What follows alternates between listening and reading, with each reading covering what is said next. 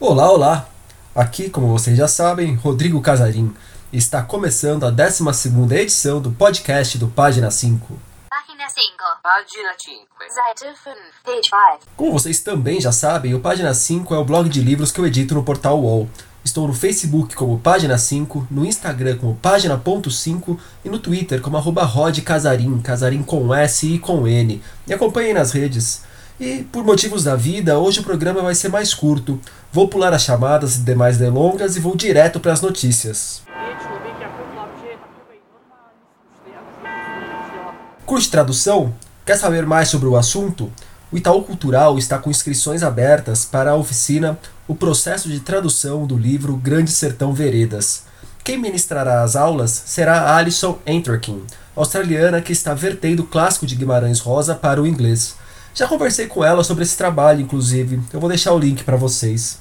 O próprio Itaú Cultural está com inscrições abertas também para o curso No Princípio Era o Brasilianismo, tocado pelo professor João César de Castro Rocha, que é um dos meus críticos preferidos da atualidade. Os encontros acontecerão nos dias 3 e 4 de dezembro. As inscrições vão até o dia 14 deste mês. As atividades são gratuitas, mas os interessados precisam cumprir alguns passos exigidos pela instituição. As regras completas estão no site do Itaú Cultural. Os nomes dos selecionados serão divulgados no dia 25. Tem ouvinte aí de Lisboa ou dos arredores? Entre os dias 13 e 16 de novembro acontecerá na capital portuguesa, no Lisboa Pessoa Hotel, o The Pessoa Festival, que reunirá autores, editores, jornalistas e críticos literários lusófonos. Participarão dos encontros nomes como Alexandre Vidal Porto, Alexandra Lucas Coelho, Djaimila Almeida Pereira, Matilde Campilho, Estevão Azevedo, Tatiana Salem Levi e Joana Gorgel Henriques. Estranhou o nome em inglês? É que o evento é uma extensão do The Pessoa International Literary Festival, que aconteceu em novembro do ano passado em Nova York. Quem está por trás dos festivais é Eric Becker, editor da Words Without Borders, e Mina Queiroz, editora da revista Pessoa. Link com toda a programação para vocês no post do episódio. O Oceanos, Prêmio de Literatura em Língua Portuguesa, anunciou os 10 finalistas da edição deste ano. São cinco brasileiros, quatro portugueses e um angolano, nove romances e um volume de contos. Vamos à lista, começando pelos brasileiros. Alguns Humanos, de Gustavo Pacheco, que é o volume de contos. A Tirania do Amor, de Cristóvão Teza. O Imortal, de Maurício Lírio, O Preto que Falava Yiddish, de Ney Lopes, e Sorte, de Nara Vidal. Os portugueses. Eliette, de Dulce Maria Cardoso. Ensina-me a voar sobre os telhados, de João Tordo. Luanda, Lisboa, Paraíso, de Djaimila Pereira de Almeida. E Meio Homem, Metade Baleia, de José Gardeazabal. Aqui em casa eu tenho um cara que é meio cachorro, meio baleia o angolano finalmente e a Pepetela, com sua excelência de corpo presente. Minha aposta, o ótimo com armas sonolentas da Carola Saavedra caiu fora. Aliás, acho que ainda não tinha comentado aqui, mas este ano eu fui novamente jurado da primeira fase do Oceanos. Outro que fui jurado, mas esse vocês já sabem, é o Jabuti, que também divulgou seus finalistas. Na categoria que avaliei, biografia, documentário e reportagem, os cinco livros que concorrem ao prêmio são a Guerra, a Ascensão do PCC e o Mundo do Crime no Brasil, de Bruno Paes Manso e Camila Nunes. Camila Nunes Dias, desculpe. Carolina, uma biografia, de Tom Farias. Jorge Amado, uma biografia, de Josélia Aguiar. O livro de Jô, uma autobiografia desautorizada, volume 2, de Jô Soares e Matina Suzuki Jr. E O Tiradentes, uma biografia de Joaquim José da Silva Xavier, de Lucas Figueiredo. Os vencedores do Jabuti serão conhecidos no dia 28 de novembro, em cerimônia no auditório do Ibirapuera, que será comandada por Lázaro Ramos. Já os vencedores do Oceanos nós conheceremos na manhã do dia 5 de dezembro.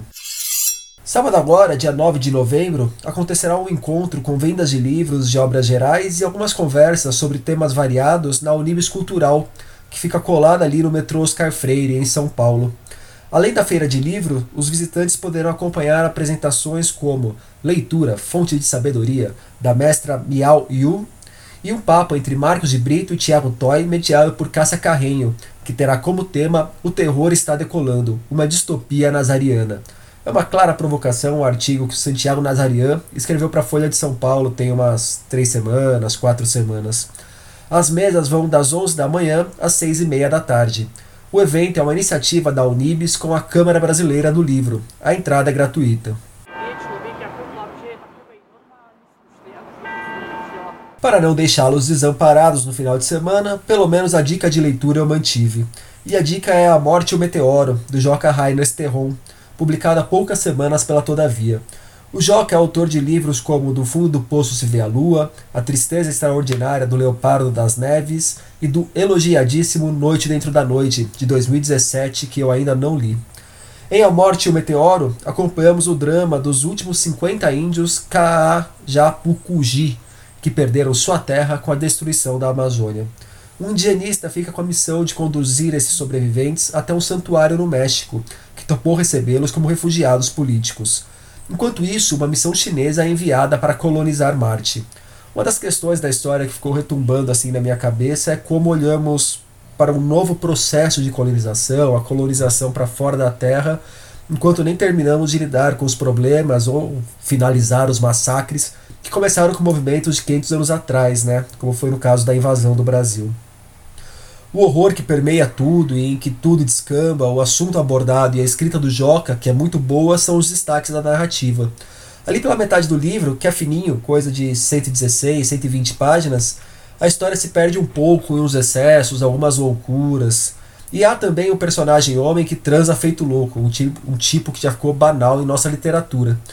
Em todo caso, é uma distopia que vale sim a sua leitura. Nesta semana, no página 5, nós tivemos comentário de Pequeno Manual Antirracista, de Djamila Ribeiro, e a resenha de Serotonina, o mais recente romance do francês Michel Houellebecq. E por hoje é isso. Gostou dessa edição mais curta do podcast? Mande suas impressões, me procure aí pelo Facebook, Twitter e Instagram. Também avalie o podcast, deem joinha, estrelinha e indiquem tanto o programa quanto o blog para os amigos. Um abraço, um beijo, um aperto de mão e até a semana que vem.